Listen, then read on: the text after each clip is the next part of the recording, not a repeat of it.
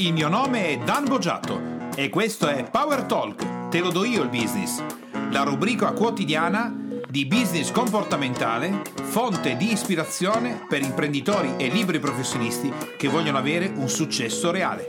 Benvenuto al podcast a due voci dove oggi andiamo a toccare un argomento decisamente sensibile per il nostro mercato e per il nostro business che è come distinguersi sul mercato e non finire in mezzo a tutta la massa. Abbiamo qui con noi oggi un professionista, non, non, non, non potevo avere meglio nel Mogiatto Group, il direttore creativo nonché business coach Max Repici. Ciao Max! Ah, ciao, buongiorno. benvenuti, ci siamo anche noi quest'oggi. E benvenuti a tutti i nostri ascoltatori. Sembra che le trasmissioni che abbiamo fatto insieme abbiano avuto un riscontro importante e quindi, visto per questo, ti ho richiamato per Soprattutto per quella vocina di cui parlo. Sì, è, quello, è, quello che ha fatto, è quello che ha fatto il botto. Sì. ah, oggi, contenuti pesanti e di quelli niente, quelli non contano niente, però allora, oggi parliamo di eh, come distinguersi in un mercato in cui eh, la possibilità di accedere con una barriera di ingresso facile, dove tutti possono aprire un website, mettere un blog, mettere delle foto, farsi una storia e così via, sembra che però questo massifichi un po' la situazione. Quindi vediamo la prima domanda che normalmente ti fa magari un imprenditore o un professionista, ma soprattutto Max, credo un libro professionista, è ma come faccio io a distinguermi da tutti gli altri? Domanda da 100.000 euro. Ah, risposta, risposta, da 2 miliardi di euro, la, mh, mm, la, cosa innanzitutto da cui partire è riflettere bene su quello che è il problema che noi risolviamo, il nostro prodotto e il nostro servizio che tipo di problema risolve? E qui il, l'avvocato, il geometra o il commercialista o, ti direbbe, vabbè, eh, faccio delle, dei progetti, mm, eh, diciamo così, in qualche modo mm, faccio delle, delle, dichiarazioni dei redditi, mm-hmm. quindi diciamo che sappiamo che partono da un profilo che comunque si è massificato, nel senso una volta magari il commercialista agiva anche per zona, eh, uh-huh. oggi invece magari la zona ha un meno interesse, quindi diciamo che la prima risposta te la danno. A questo sì. punto che si fa? Eh, dopo che mi hanno, mi hanno, dato la prima risposta è cercare di iniziare a scavare, uh-huh. quindi in quello che tu dicevi prima, essere il commercialista che lavorava nella zona, sì. cerchiamo di andare a comprendere, ok che lavoravi nella zona, ma nella zona pre- hai preso tutti i clienti che c'erano in, quel, in quella tipologia di zona o hai preso, che ne so, magari più eh, aziende manifatturiere piuttosto che hai preso più piccoli commercianti, piuttosto che com'è divisa la tua clientela? C'è una percentuale maggiore da qualche parte? Quindi diciamo che Max la prima cosa che tu vai a cercare nel momento in cui si cerca una diversificazione invece di inventarsi qualcosa vado a capire se il cliente in qualche modo si è già diversificato senza rendersene conto. Supponiamo che io sia il commercialista e dico guarda la maggior parte diciamo che metà del mio portafoglio sono commercianti, ah, molto uh, un 30% sono altri liberi professionisti però adesso oggi non ti saprei dire bene e il 20% sono uh, partite IVA di ragazzi universitari che sono appena partiti. Bene, una volta visti i numeri di questo tipo sì. la seconda cosa che verificherei è effettivamente se questa divisione in termini di di portafoglio clienti eh, rappresenta, cioè c'è una, una, sorta di paragone anche in quello che è il fatturato. Uh-huh. Quindi se effettivamente il 50% dei clienti che sono co- commercianti rappresentano in qualche modo anche il 50% del fatturato, comunque la più grossa fetta del fatturato. Quindi diciamo che dopo aver analizzato com'è la composizione numerica eh, spicciola proprio, no? del tipo quanti clienti di quell'area, quanti clienti dell'altro, dopo andiamo a fare un peso ponderato e io ti risponderei, beh, eh, il fatturato, la maggior parte del fatturato, un 60% è fatto da quel 30% dei professionisti vari di cui io mi occupo. A questo punto andiamo ad analizzare quello che è un terzo fattore, perché eh, la prima risposta potrebbe essere ok, allora concentriamoci su quell'altro 30%, okay. perché è quello che ci porta il maggiore fatturato. In realtà quello che dobbiamo andare a verificare è effettivamente che cosa tra, que- tra, queste cose, eh, quindi tra quelli che sono i servizi che offriamo e i prodotti che offriamo, quali sono quelli che veramente ci emozionano, quelli che ci appassionano, quelli che faremmo, che in realtà abbiamo, abbiamo offerto un servizio, una consulenza sì. di un valore 10, ma in realtà noi eh, ci piace talmente tanto e diamo 15, diamo 20, diamo 30. Quindi diciamo che a questo punto però eh, stai già facendo un passaggio differente, no? mm-hmm. stai toccando l'aspetto comportamentale, perché a questo punto a questo punto del lavoro uh, in, in, una dinamica di business coaching tradizionale noi continueremmo sul bene, visto che il 30% dei clienti ti fa fare il 60% del fatturato, è probabile che lì ci sia qualcosa sul quale puoi specializzarti. Cioè, Eh, invece tu stai andando a toccare che cosa piace. Sì. E io ti risponderei, beh, eh, anche se incide poco sul fatturato, aiutare i ragazzi giovani a partire nel business, che sono le prime partite IVA quando nascono, crescono e che poi nel tempo diventeranno clienti più importanti, anche se incide poco è la cosa che mi piace di più. A questo punto andrei a verificare effettivamente che cosa l'azienda o il professionista sta facendo in quell'area. Quindi se effettivamente eh, stiamo, stiamo avendo una bassa percentuale di clientela e in caso una bassa percentuale di fatturato in, quella, in quell'area perché eh, sostanzialmente ci, si stanno facendo tanti sforzi ma non si sta ottenendo oppure perché sostanzialmente non si sta investendo in una determinata maniera in quell'area perché siccome devo portare a casa il pane, mettiamolo, sì. mettiamolo tra virgolette, sì. quindi devo poter mandare avanti la carretta, io mi sto dedicando in realtà su quel 30% di clienti che sono, non mi ricordo quello che... Professionisti vari. Perfetto, mi sto dedicando su quel 30% perché sono quelli che mi stanno facendo fare più fatturato ma in realtà io odio quel tipo di lavoro lavoro, odio quel tipo di persone, mi annoio come non so che cosa a fare quel tipo di pratiche okay. e quindi in realtà mi sto prostituendo. Ok, allora supponiamo che io nel procedere in questo, eh, il fatto che... Ehm, ci piaccia molto come studio fare quello che stiamo facendo con i ragazzi giovani e così via, però ai miei soci non interessa più di tanto, quindi in realtà è quello che piace di più a me fare, ma um, ai miei soci non interessa più di tanto. Ok. Quindi stiamo parlando di uno studio di commercialisti. Sì, adesso te la complico un po'. Grazie. Però, però, io mi voglio specializzare per conto mio, quindi okay. facciamo il, il, adesso mi Quindi parliamo di uno studio associato. È uno studio associato in cui gli altri soci non sono d'accordo, però a me piace molto quello e me ne rendo conto adesso che sto facendo lavoro con te perché nel momento in cui tu hai fatto uno screening del fatturato e del numero delle, dei clienti, delle tipologie di clienti che sono presenti, un paio di maniche. Quando eh, switchi dalla parte comportamentale di ciò che effettivamente mi piace fare, in questo caso qua, come spesso accade negli studi associati, il professionista si sgancia e dice ma questo piace a me. Okay. È arrivato a un punto in cui sta pensando che c'è qualcosa che sta facendo che eh, è, non solo è di passione, ma è una fetta del lavoro che fa, no?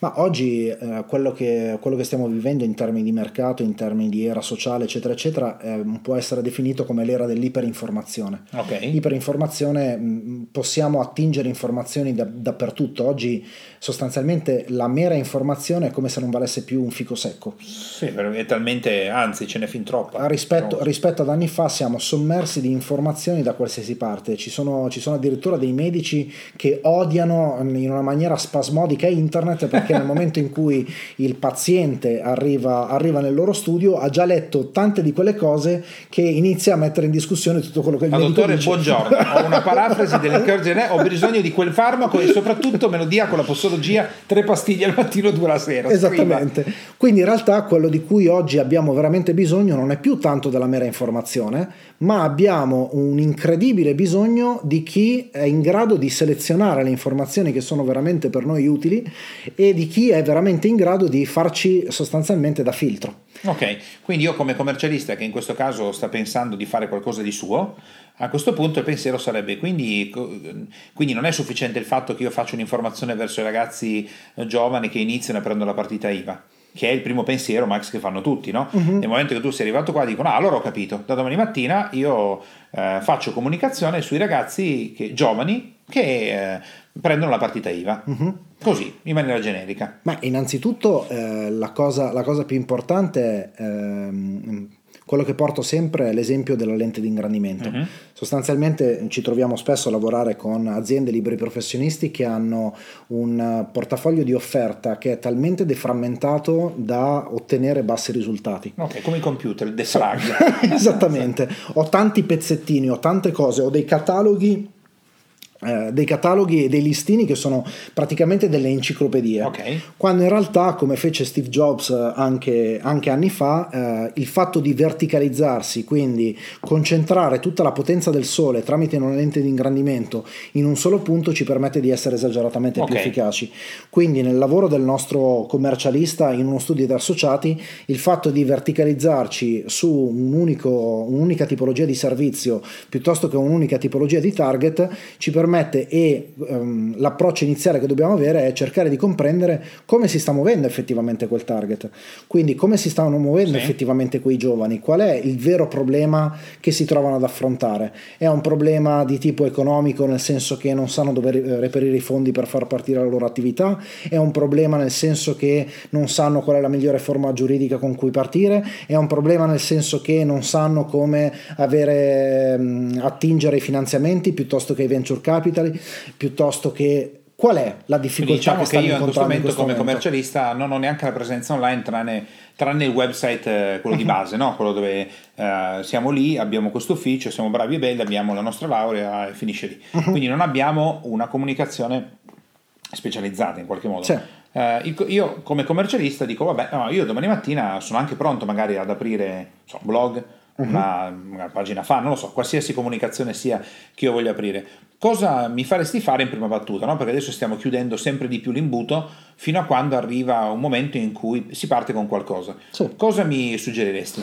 In prima battuta cercherei di capire innanzitutto eh, in che modo ti piace comunicare, okay. in che modo hai facilità nel comunicare ehm, ti piace, mm, ti senti più portato ad accendere, ad accendere la telecamera e metterti davanti a parlare, piuttosto che ti senti più portato ad accendere il microfono e metterti Quindi a parlare. Quindi anche qui Max, invece di proseguire come si farebbe normalmente sul perfetto, apra un blog e scriva, uh-huh. eh, tu stai di nuovo toccando un altro aspetto che è quello comportamentale del, al di là del fatto che ci sono dei contenuti da mh, mm, fare in modo che le persone possano diciamo che le persone possono fruire di questi contenuti. Qual è il, il tipo di mezzo che ti piace di più? Perché sì. sono d'accordo ovviamente per, eh, con te perfettamente perché magari lo strumento migliore sarebbe lo scritto, ma eh, questo commercialista fantomatico di cui stiamo parlando odia scrivere. Mm. A questo punto non lo farà sì. perché essendo un libro professionista tenderà a fare tutto lui o lei e tenderà a non farlo. Sì. Supponiamo che dica ma a me piace tantissimo scrivere. Mm-hmm se ti piace tantissimo scrivere fai video.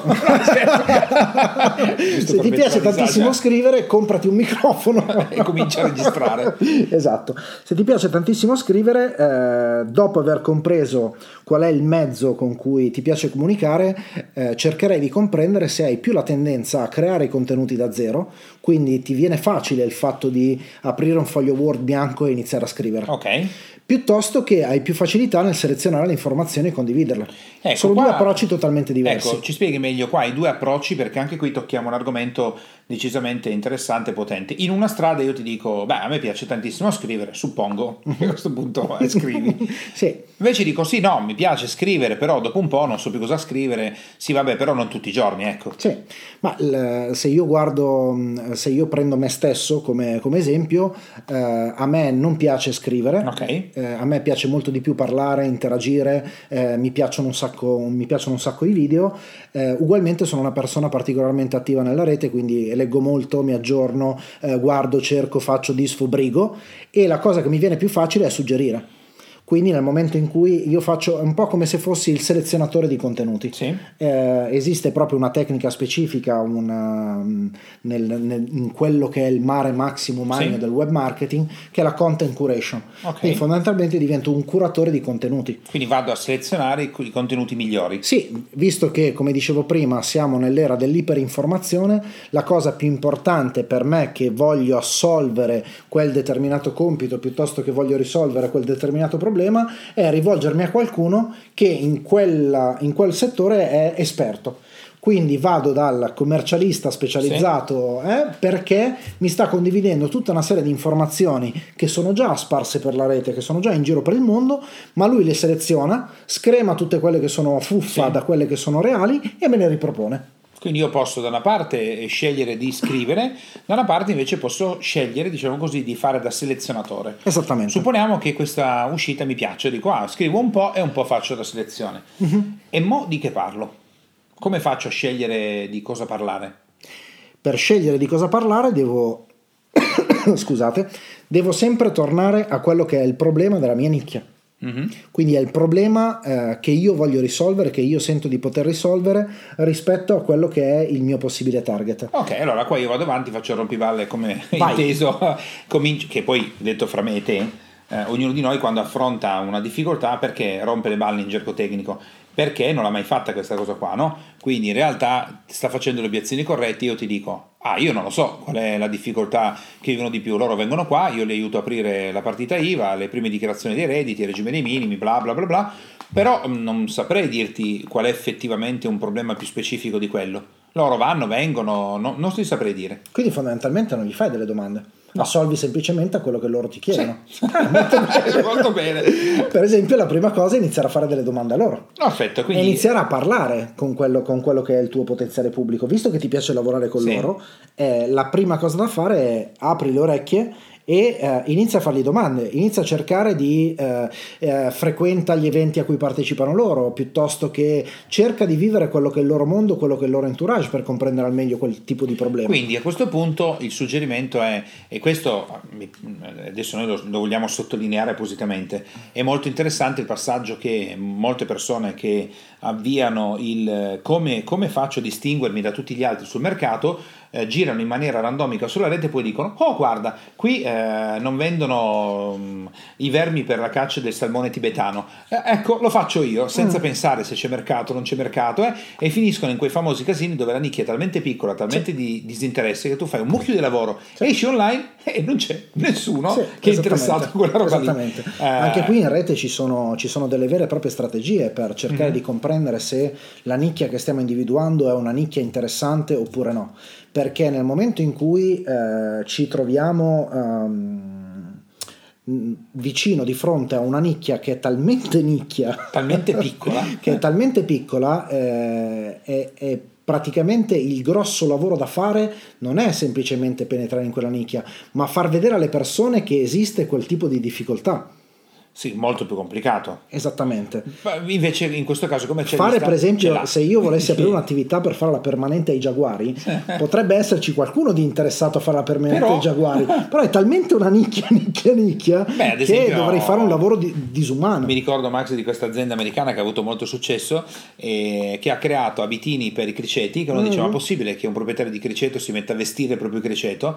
Sì, nella misura in cui tu gli fai dei vestitini che sono edibili, perché il criceto poi il vestitino se lo mangia mangia mm. e quindi tu l'avresti ammazzato. Invece fanno vestitini che sì, il cricetino si può mangiare. Sì. Però eh, qui effettivamente devi avere comunque un modo di comunicare, un viral marketing, devi avere anche dei... dei cioè, nella quella... vecchia maniera fai una comunicazione pubblicitaria di base.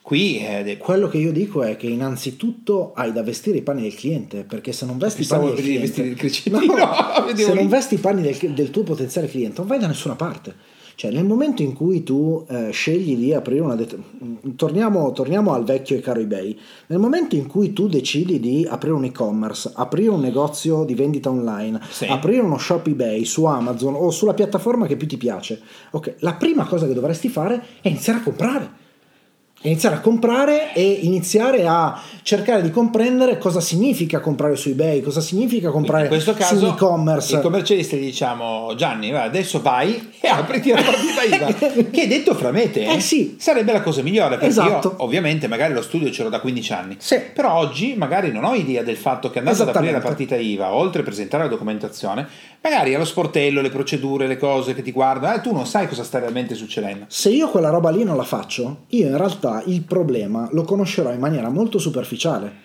perché potrò conoscere tutta quella che è la parte teorica, ma non comprenderò mai tutte quelle che sono le dinamiche comportamentali le, e soprattutto le emozioni che si vivono nel momento in cui stai cercando di risolvere quel tipo di problema o stai cercando una soluzione a quel tipo di problema. Quindi diciamo che in questo caso qua, a questo punto, il buon commercialista che si aspettava che tu gli dessi un consiglio di aprire domani mattina un canale YouTube e cominciare sì. a fare traffico, è ancora lì che sta ravanando su cosa deve fare sì. e quindi dice ok, a questo punto i prossimi che entrano e anche già i miei clienti, magari gli do anche un colpo di telefono sì. e gli faccio una specie di questionario per esatto. scoprire qual è il punto di difficoltà, sì. cioè dov'è che loro si arenano. Ad esempio, eh, io prendo la partita IVA e inizialmente ho l'idea che prendendo la partita IVA eh, diventerò un professionista, non mm. ne ha più pallida idea. E magari invece il loro problema non è tanto l'apertura della partita IVA, ma è qualcuno che gli dia la possibilità di accedere a informazioni ben strutturate che gli consentono di avviare proprio un'attività mm. e loro non ne hanno la più pallida idea. Mm. Quindi... Anche perché io magari fino ad oggi ho fatto il commercialista puro, per cui ti faccio la prima nota piuttosto che ti preparo la dichiarazione dei redditi, piuttosto che ti preparo il bilancio, il bilancino e cose di questo tipo. Ma in realtà io mi posso rendere conto che grazie al tipo di preparazione che ho, grazie alla mia forma mentis dovuta alla mia esperienza, in realtà io mi potrei trovare ad offrire dei servizi collaterali che servono alla mia clientela che in realtà nessuno gli sta offrendo.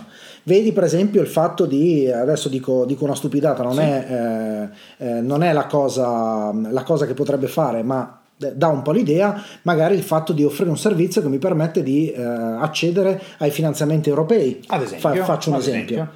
Perché io ho un tipo di formazione, sono più legato al concetto dei numeri, al, al, ai concetti finanziari, eccetera, eccetera, per cui posso dare aiuto e sostegno alle persone. Beh, ad esempio, anche io e te ti ricordi, Max, tanti anni addietro, adesso senza citare lo studio, che è uno studio eh, di prima importanza in Italia, eh, eh, noi come azienda facciamo un intervento con una sala, con, non mi ricordo se erano 50, 40 o 50 imprenditori di altissimo livello, presso proprio lo studio di questo commercialista, dove il servizio collaterale era fare una formazione business che non si faceva. Esattamente. Eh, che fu anche, tra le altre cose, un notevole successo. Quindi a questo punto eh, io come commercialista faccio un check de- e scopro, ad esempio, che eh, la, la, difficoltà più grande che i ragazzi giovani che iniziano con la propria partita IVA è proprio la paura di eh, non trovare lavoro, dover pagare delle tasse, dei contributi, quindi in realtà la paura è io ho aperto la partita IVA ma non so poi cosa farmene. Uh-huh. e l'ho aperta solo perché mi hanno fatto capire che oggi il posto fisso non c'è più eh, e quindi apro la partita IVA quando invece magari non sarebbe stata necessaria, quindi magari scopro che ci sono un sacco di ragazzi che in realtà pagherebbero per un qualcosa che è il preludio dell'apertura della partita IVA. Uh-huh. Come dire, eh, prima di apparire la partita come IVA, fosse clicca la, qui. Sì, come se fosse il, il corso prematrimoniale prima di sposarsi. Ecco, eh, il, oh, che bello, il, corso, il pre-partita IVA. esatto, esatto. Eh, però Max, detto fra me e te, già questo sarebbe una bomba da paura perché sì. molti ragazzi farebbero bene a fare alcuni passi prima di aprire una partita IVA. Sì. Eh, e soprattutto anche avere degli strumenti che mi permettano di comprendere che differenza c'è tra aprire una ditta individuale piuttosto che aprire una, una SRL o addirittura ancora meglio una SRLS. Figuriamoci un ragazzo no, Max, che arriva a casa e dice mamma e papà, magari una famiglia di dipendenti sì. e tutto il resto, ho deciso di aprire un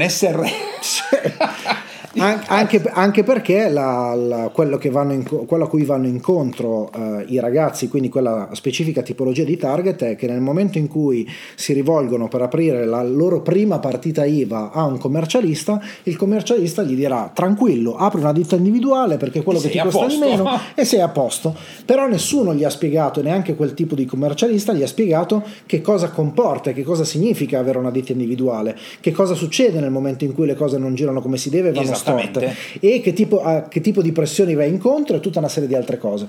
Quindi allora abbiamo, io adesso finalmente ho un punto, no? Sì. Torno da te e dico Max, lavoro fatto, incontro successivo di business coaching e dico ce l'ho qua, ecco, in realtà quello che mi hanno detto è la preoccupazione che loro hanno e che tantissimi loro amici hanno preoccupazione prima di aprire e quindi ho capito che uno dei prodotti che potrei offrire è proprio come gestire questo passaggio o l'apertura o la preapertura che è la cosa che loro interessa di più. Mo che faccio? Mo eh, inizio a comunicare. Ok.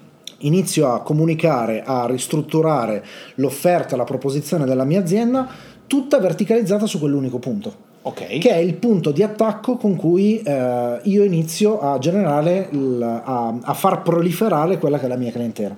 Allora, a questo punto io inizio a fare questo e sappiamo che eh, se ho centrato la nicchia e comunicherò bene in maniera importante, pesante, quotidiana, costante, continua con contenuti validi, funzionerà. Altrimenti avrò centrato un'altra roba. Se ho sgarrato la nicchia, eh, sono fregato. Ma prima che accada questo, qua arriva la domanda, il finalone, no? Sì. La persona dice, ok, professionisti, sì, sì, molto bene, ecco però facendo così io mi perdo tutti gli altri clienti. Uh-huh che è il, io credo sia il principio base che ogni volta ritorna quando qualsiasi azienda si mette a lavorare su una verticalizzazione di messaggio uh-huh. è la paura di perdere tutto il resto dei potenziali clienti o addirittura di quelli che ha già uh-huh. in quel momento. Ma una delle cose, una delle, delle prime risposte è che tu già oggi stai perdendo un mare di clientela ma neanche te ne rendi conto. Questa, okay. è la, questa, è la, prima cosa, che è tutta la nuova clientela che, sta, che sta aspettando eh, che tu esca con questa tipologia di servizio, perché tu stai andando a risolvere un problema nello specifico che gli altri non risolvono ed è per questo che ti stai distinguendo. Per cui hai già là fuori tutta una fetta di clientela che oggi tu stai perdendo giorno dopo giorno. E Questa qua, è la prima cosa. Qua abbiamo il commercialista che ha fatto un po' di formazione, così te la, te la complico sempre un po' di più, che ha fatto già un po' di formazione e dice sì Max, però sai, quella è una cosa che ancora non c'è, intanto io però delle cose le ho e quindi ho paura di perdere i miei clienti che poi troppo verticalizzato su quello dicono ecco, è diventato il commercialista dei ragazzini, te, la butto lì. Che, che faccio? Ma eh, quella è una, è una, gestione, è una gestione, separata, nel okay. senso che tu inizi a lavorare fondamentalmente in, um, in, quello che possiamo definire il front office, comunicando e verticalizzandoti in una determinata maniera. Okay. In back-end inizi a modificare piano piano qualcosina e da lì avrai dei clienti che saranno molto contenti del, del, cambio, del, cambio, che stai facendo e guarda caso nella maggior parte dei casi quei clienti molto contenti sono quelli con cui anche a te piace lavorare. Bene. Ok. Quelli invece eh, che non saranno contenti di questo cambio, guarda caso nella maggior parte dei casi corrispondono a quelli con cui neanche a te piace lavorare e per cui piano piano tu inizierai ad evolverti dalla prostituta che eh, si vendeva sostanzialmente per soldi ma a cui faceva schifo fare quella tipologia fare di lavoro. cosa che piace. Imparerai piano piano a fare qualcosa che ti piace, qualcosa lo lascerai sul piatto, qualcosa di buono inizierai a, a riprendere. Specifichiamo solo cosa intendiamo per front office e back-end, no? Front office. Front office vuol dire eh, sono tutte quelle cose, tutte quella tipologia di informazione, quella comunicazione che, a cui possono accedere tutti quindi chiunque abbia l'indirizzo del tuo sito web, chiunque prenda in mano una, certo, una tua brochure, chiunque veda una tua pubblicità online, sui giornali, in affissioni, eccetera, eccetera, arriva a quel tipo di comunicazione. La comunicazione back-end è quella che eh, raggiunge solo ed esclusivamente coloro che sono già diventati tuoi okay. clienti. Quindi in qualche modo mi proteggo dal fatto di... Eh uscire in prima battuta in maniera troppo incisiva e comincio a verificare che cosa succede. No? Eh, perché anche nell'ottica di, della scalata che abbiamo fatto all'interno di come si fa a definire e distinguersi dal mercato, tu hai toccato innanzitutto un imbuto largo e poi sei andato a scendere, ma in due o tre momenti ci sono delle variazioni comportamentali, quali ad esempio qual è lo strumento che preferisci, eh, ci sono dei, proprio dei passaggi che non sono quelli classici, perché altrimenti in un'attività di business coaching tradizionale, non applicando la formazione comportamentale, si prepara un bellissimo progetto mm-hmm. e fallerà. Giusto? Questo, sì, ehm, questo può sembrare da come, da come, ne abbiamo parlato che stiamo parlando di una strategia da mettere in campo dall'oggi al domani. Uh-huh. Sostanzialmente un cambio di questo tipo è un cambio delicato che va fatto in maniera, in maniera graduale, va fatto nel, nei dovuti modi, nelle dovute maniere. Eh, alcune strategie possono essere quelle per esempio di iniziare a fare delle campagne che non portano direttamente il, il mio nome e il mio brand, okay. ma inizia, per poter iniziare a testare il mercato piuttosto che una serie di altre cose piuttosto che eh, i nostri ascoltatori probabilmente si sì. ricorderanno quello che fece Vodafone per subentrare ad Omnitel. Fu un passaggio graduale. All'inizio, se vi ricordate, anni fa avevamo solamente Omnitel scritto grande in verde, poi piano piano diventò Omnitel con la scrittina Vodafone sotto, poi diventò Omnitel Vodafone più o meno la stessa dimensione, poi Vodafone più grande Omnitel scritto e sotto e poi Omnitel sparì sostanzialmente. Okay. Quindi è un, cambio, è un cambio graduale che va operato perché ci dà la possibilità anche di testare mano a mano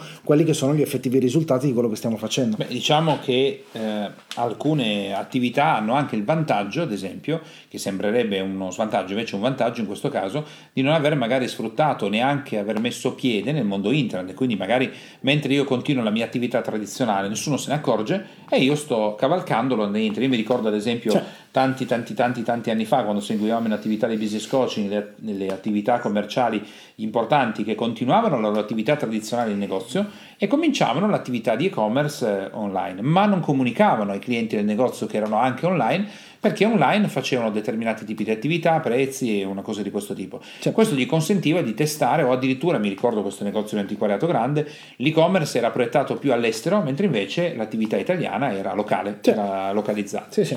Questo perché ho fatto queste domande così, perché sappiamo che poi all'interno dell'attività di business coaching la parte comportamentale farà da padrona e quindi il bellissimo progetto carta e penna logico strutturato che non tiene conto di questi elementi va a naufragare in maniera clamorosa. Online ci sono un sacco, un sacco di scritti, ebook, eh, blog, tutorial, articoli e chi più ne ha più ne metta che ti dice come, come posizionarti, come trovare la tua nicchia, come, eh, come, come, comunicare al meglio, come distinguersi, le scale della mente. C'è un mucchio di roba. C'è una quantità infinita di roba aber l'aspetto più delicato e più importante che spesso viene trascurato è proprio l'aspetto comportamentale.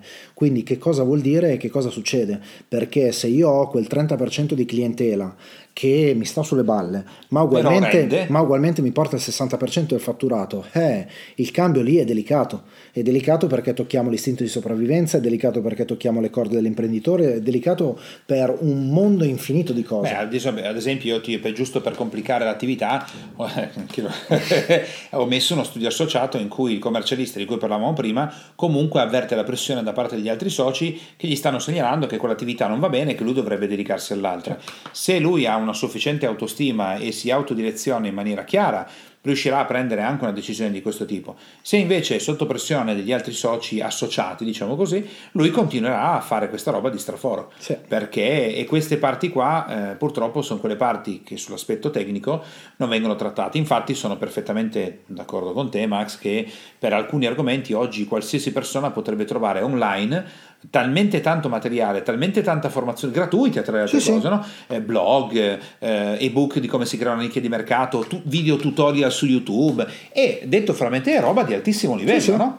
Dopodiché la maggior parte non fa mai un tubo perché eh, io ho tutta una serie di controintenzioni, motori comportamentali che girano sbiellati e tutto il resto, dove alla fine il bellissimo progetto della nicchia di mercato è lo farà un altro commercialista che invece ha fatto il lavoro comportamentale. Esattamente.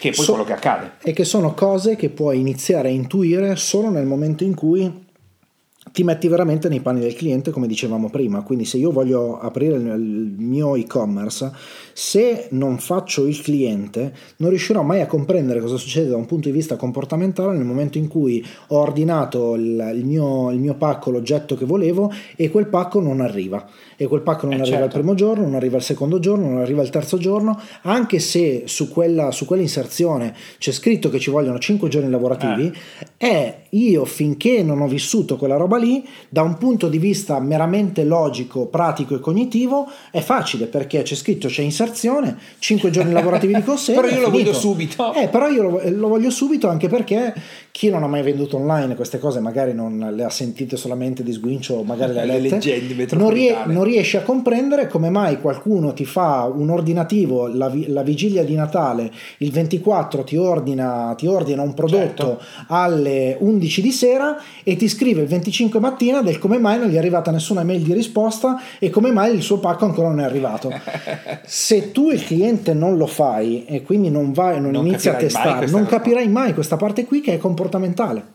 Beh, d'altronde quello che abbiamo visto oggi, abbiamo parlato di elementi legati a come distinguersi sul mercato e cercare quindi una nicchia che possa essere quella corretta, ma in realtà sappiamo che non è tanto la parte teorica, ma la parte comportamentale che se non analizzata non, non viene fuori ed infatti noi oggi abbiamo parlato di qualcosa che fa parte di quello che il cliente mette in campo quando si fa un'attività di business coaching di livello, mm. dove ti dice veramente le cose, dove ti dice no, io quella cosa non me la sento, no, i miei soci non so come dirlo, no, ma in realtà io ho paura di perdere il, il fatturato che stiamo facendo, sì ho capito che, che poi in realtà sono tutti i motivi per cui poi quella cosa non la farà. Eh, soprattutto il libero professionista che fa tutto lui. C'è. Quindi e sarà lui ad aprirsi il blog su WordPress, sarà lui C'è. a caricarselo, oppure cercherà il cugino che per 150 euro gli monta la piattaforma eh, con una grafica inventata. Perché... Sì, senza comprendere quanti soldi poi in realtà perderà nel, fare, nel risparmiare magari 6, 700, 1000, 2000 euro nel farsi, fare, nel farsi fare un blog invece da un professionista. Beh, forse um, proprio il fatto che in questo momento le informazioni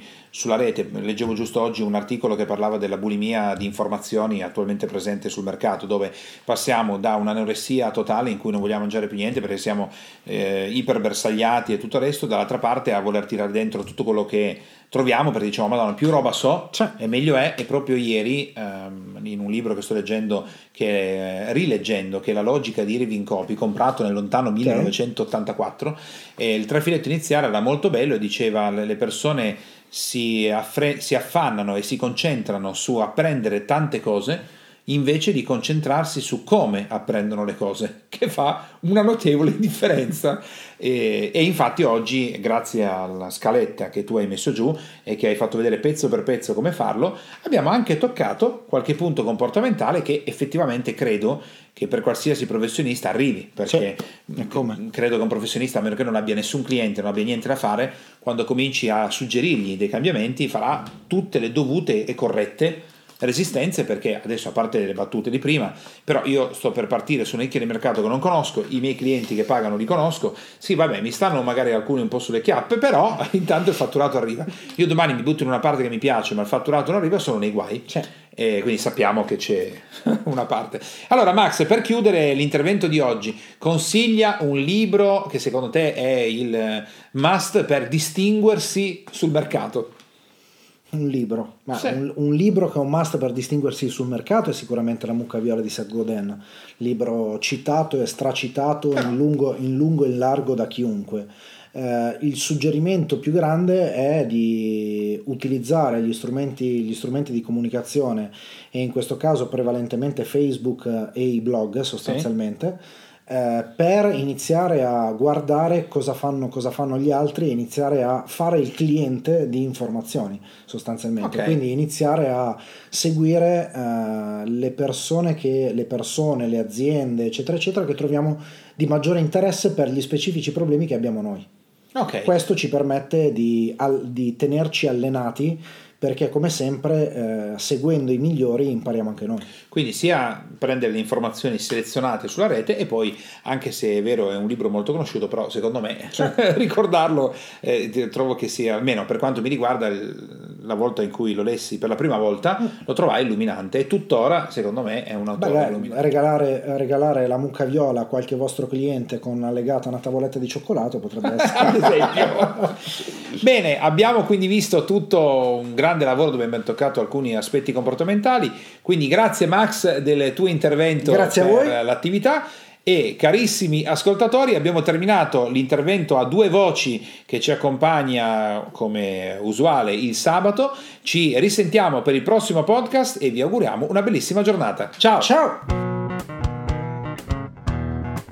Te, imprenditore e professionista che ascolti Power Talk, puoi andare su www.danbogiatto.com e scaricare il report gratuito che ho fatto proprio per te dal titolo I tre gravi errori che bloccano il tuo business e rendono nulli gli investimenti che fai in formazione ed in coaching tutto per te e mi raccomando iscriviti al canale, lascia le tue stelline e il tuo importante commento per fare in modo di essere sempre tutti insieme al top della classifica podcast di iTunes e garantire così ad altri imprenditori e professionisti come te di potersi lasciare ispirare da queste trasmissioni. Ciao e alla prossima!